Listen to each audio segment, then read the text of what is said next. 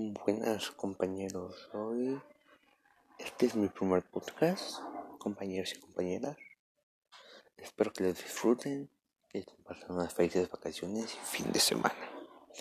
Hoy les hablaré sobre cinco factores de riesgo, tanto emocionales como físicas, en esta pandemia que nos pueden afectar.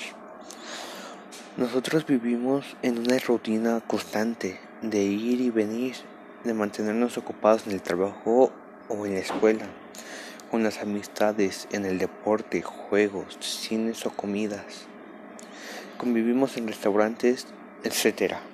En todas y cada una de las actividades que tenemos día a día y la mayoría de ellas, por no decir todas, son en contacto con el exterior, lo que nos lleva a vivir en un mundo externo a nosotros mismos, lleno de prisas a la corre y corre a tal grado que no tenemos tiempo de, de no tenemos tiempo o no deseamos detenernos a reflexionar en lo que se piensa o se siente realmente en esos momentos. Y la primera consecuencia que hablaré hoy sería sobre sentirse deprimido. En este momento de inactividad forzada y constante incertidumbre es inevitable y la mayoría de nosotros estamos luchando por mantener una actitud positiva. Pero la depresión es más que sentirse triste o tener días malos.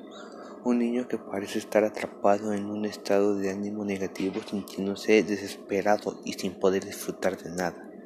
Puede tener depresión y puede necesitar ayuda para recuperarse ya que de cierta manera a los niños le quitaron su libertad tanto como a los adultos o a los adolescentes y con el tiempo eso afecta mentalmente a la persona. Ahora también hablaré sobre la violencia doméstica.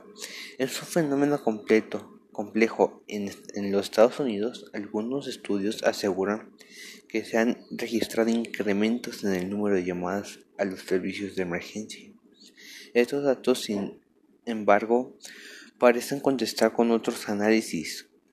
Números de indecentes de violencia doméstica denunciados a la policía. En América Latina y el Caribe el panorama es similar. En un reciente estudio sobre México se observó una caída en las, llamas, en las llamadas por servicios legales relacionados a la violencia doméstica, pero un aumento de las llamadas por servicios psicológicos.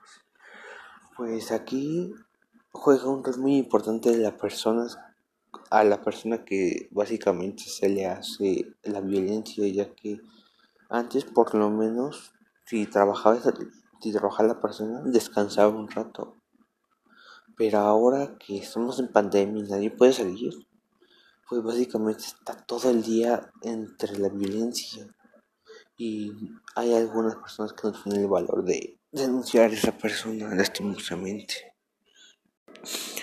Problemas de ansiedad, preocupación recurrente por el futuro, miedo a los rebrotes que se ven en las noticias y miedo a retroceder de fase y perder las libertades que hemos recuperado. Por ejemplo, México, la ciudad por lo menos, luego de rojo va a naranja o amarillo y al final retrocede a rojo. Eso es lo malo. La frustración provocada por el tiempo y las oportunidades perdidas con el confinamiento. Todas las cosas que tenemos planificadas y que no pudieron ser eventos o momentos que nos ayudan a marcar el paso del año y que se han visto totalmente afectados. Pero también los recientes estudios con los que cuenta la organización demuestran un aumento de angustia, la ansiedad y la depresión en particular entre los trabajadores de la salud. Estos síntomas, además de la violencia, los trastornos por consumo de alcohol, el abuso de sustancias y sentimientos de pérdida son factores importantes que pueden aumentar el riesgo de una persona desear quitarse la vida.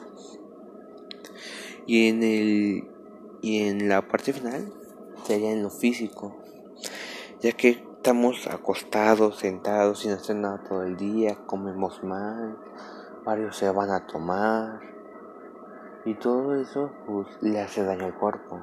Básicamente podemos, después de esta pandemia fácil, aumente la obesidad aquí en México. ya que no hacemos nada. Y pues en sí México es un país con mucha gastronomía, pero que no nos sabemos medir de cierta manera. Podemos sufrir ya hasta la obesidad y no te puedes dar cuenta. Por eso es recomendable ahorita hacer un poco de ejercicio en casa y comer más verduras, vegetales, frutas y no comer tanta grasa. Por ejemplo, yo cuando me iba a la escuela no me salía en ningún bar porque caminaba, hacía deporte y, después de dos meses que inició la pandemia me, me salió uno. Es lo malo. Pero bueno, espero que tengan un buen, unas bonitas vacaciones de Semana Santa. No se expongan tanto, no salgan, manténganse activos en su casa haciendo ejercicio y, y manténganse distraídos también haciendo actividades como dibujar, platicar con amigos, jugar videojuegos. Pero una vez ya dado por concluida la pandemia, disfruten de su vida. Hasta aquí mi reporte, Joaquín. Hasta la próxima.